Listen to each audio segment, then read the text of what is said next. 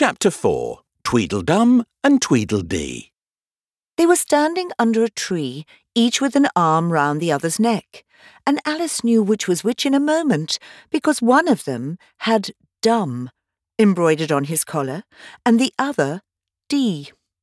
I suppose they've each got Tweedle round at the back of the collar, she said to herself. They stood so still that she quite forgot they were alive and she was just looking round to see if the word Tweedle was written at the back of each collar when she was startled by a voice coming from the one marked Dum. If you think we're waxworks, he said, you ought to pay, you know. Waxworks weren't made to be looked at for nothing. No. Contrariwise, added the one marked Dee, if you think we're alive, you ought to speak.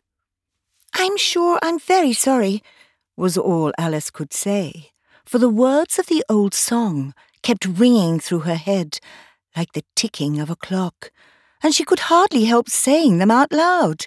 Tweedledum and Tweedledee agreed to have a battle, for Tweedledum said Tweedledee had spoiled his nice new rattle.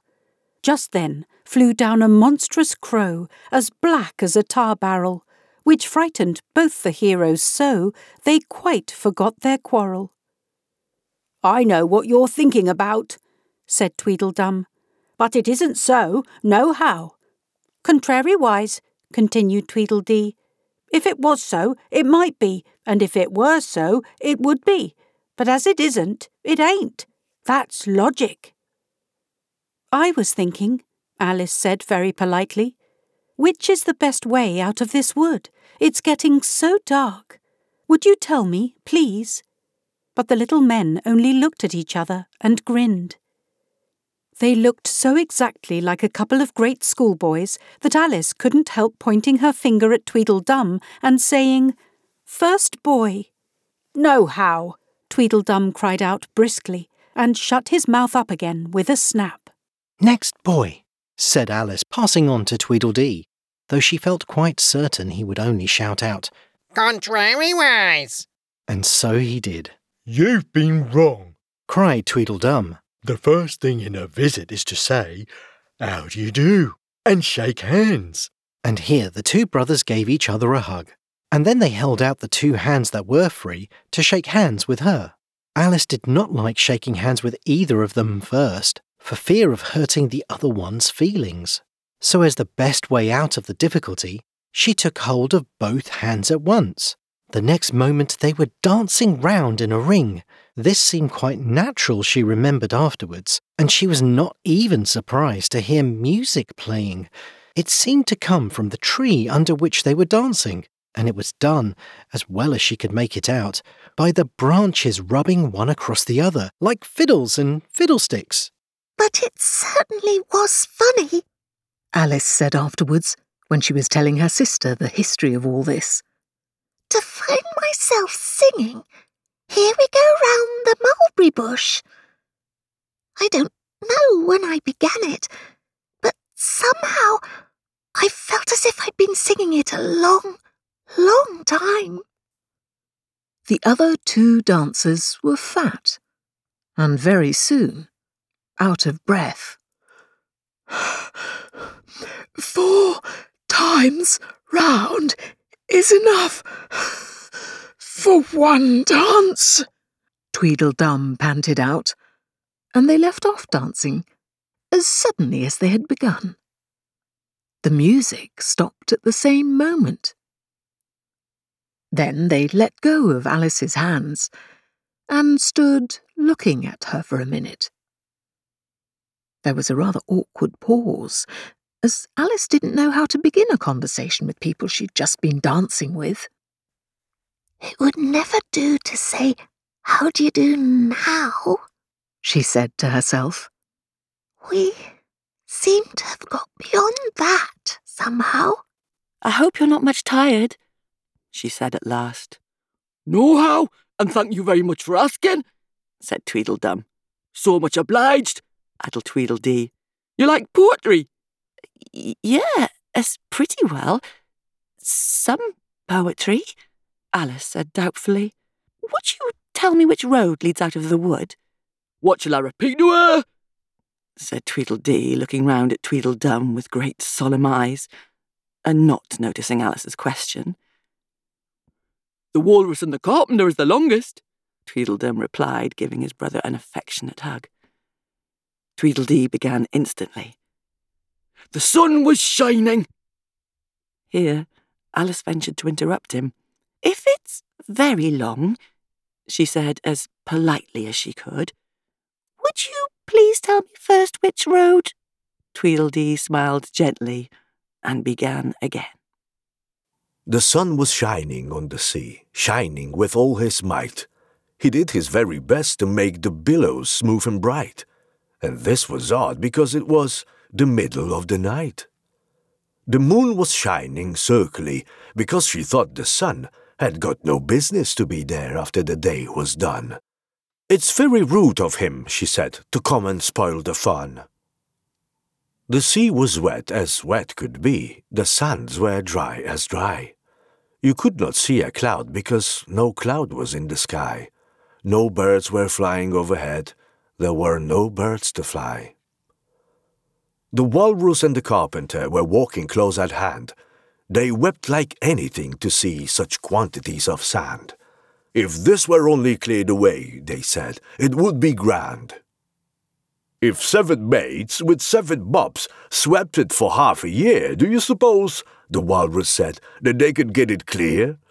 I doubt it, said the carpenter, and shed a bitter tear. Oysters, come and walk with us, the walrus did beseech. A pleasant walk, a pleasant talk, along the briny beach. Uh, we cannot do with more than four, uh, to give a hand to each. The eldest oyster looked at him, but never a word he said.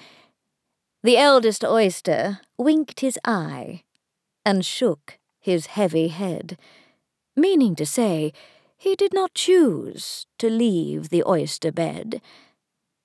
But four young oysters hurried up, all eager for the treat. Their coats were brushed, their faces washed, their shoes were clean and neat. And this was odd, because, you know, they hadn't any feet. Four other oysters followed them, and yet another four, and thick and fast they came at last and more, and more, and more, all hopping through the frothy waves and scrambling to the shore. The walrus and the carpenter walked on a mile or so, and then they rested on a rock, conveniently low, and all the little oysters stood and waited in a row. The time has come, the walrus said, to talk of many things, of shoes and ships and sealing wax, of cabbages and kings, and why the sea is boiling hot and whether pigs have wings. But wait a bit, the oysters cried. Before we have our chat, for some of us are out of breath, and all of us are fat. No hurry, said the carpenter. They thanked him much for that. A loaf of bread, the walrus said is what we chiefly need. Pepper and vinegar besides. Mm, very good indeed. Now, if you're ready, oysters dear, we can begin to feed. But not on us, the oysters cried, turning a little blue. After such kindness, well, that would be a dismal thing to do. The night is fine, the walrus said. Do you admire the view? It was so kind of you to come, and you're so very nice. The carpenter said nothing, but cut us another slice. I wish you were not quite so deaf. I've had to ask you twice. It seems a shame, the walrus said, to play them such a trick, after we've brought them out so far and made them trot so quick. The carpenter said nothing but, The butter spread too thick. I weep for you, the walrus said. I deeply sympathize. With sobs and tears he sorted out those of the largest size, holding his pocket handkerchief before his streaming eyes. Oh, oysters, said the carpenter. You've had a pleasant run. Shall we be trotting home again? But the answer came there none. And that was scarcely odd because they'd eaten every one. I like the walrus best, said Alice, because you see, he was a little sorry for the poor oysters. He ate more than the carpenter, though, said Tweedledee. You see, he held his handkerchief in front so that the carpenter couldn't count how many he took, contrariwise. That was mean, Alice said indignantly. Then I like the carpenter best. If he didn't eat so many as the walrus. But he ate as many as he could, said Tweedledum. This was a puzzler. After a pause, Alice began, Well, they were both very unpleasant characters. Here she checked herself in some alarm at hearing something that sounded to her like the puffing of a large steam engine in the woods near them, though she feared it was more likely to be a wild beast. Are there any lions or tigers about here? she asked timidly. It's only the Red King snoring, said Tweedledee. Come and look at him, the brothers cried. And they each took one of Alice's hands and led her up to where the king was sleeping. Isn't he a lovely sight? said Tweedledum. Alice couldn't say honestly that he was. He had a tall red nightcap on, with a tassel, and he was lying crumpled up into a sort of untidy heap, and snoring loud. Fit to snore his head off, as Tweedledum remarked. I'm afraid he'll catch cold with lying on the damp grass, said Alice, who was a very thoughtful little girl. He's dreaming now, said Tweedledee. And what do you think he's dreaming about? Alice said, Nobody can guess that. Why, about you, Tweedledee exclaimed, clapping his hands triumphantly. And if he left off dreaming about you, where do you suppose you'd be? Where I am now, of course, said Alice. Not you, Tweedledee retorted contemptuously. You'd be nowhere. Why, you're only a sort of thing in his dream.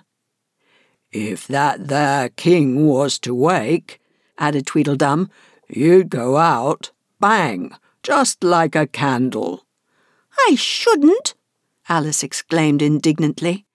Besides, if I'm only a sort of thing in his dream, what are you, I should like to know? Ditto, said Tweedledum. Ditto, ditto, cried Tweedledee. He shouted this so loud that Alice couldn't help saying, Hush!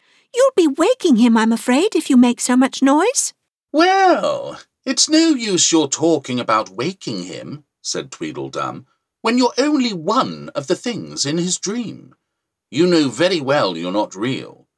I am real, said Alice, and began to cry. You won't make yourself a bit realer by crying, Tweedledee remarked. There's nothing to cry about. if I wasn't real, Alice said, half laughing through her tears, it all seemed so ridiculous, I shouldn't be able to cry. I hope you don't suppose those are real tears, Tweedledum interrupted in a tone of great contempt. Now, I know they're talking nonsense, Alice thought to herself, and it's foolish to cry about it. So she brushed away her tears and went on as cheerfully as she could. At any rate, I'd better be getting out of the wood, for really it's coming on very dark. Do you think it's going to rain? Tweedledum spread a large umbrella over himself and his brother, and looked up into it. No, I don't think it is, he said. At least, not under here. no how. But it may rain outside. It may, if it chooses, said Tweedledee. We've no objection, contrariwise. Selfish things, thought Alice, and she was just going to say, Good night, and leave them when Tweedledum sprang out from under the umbrella and seized her by the wrist.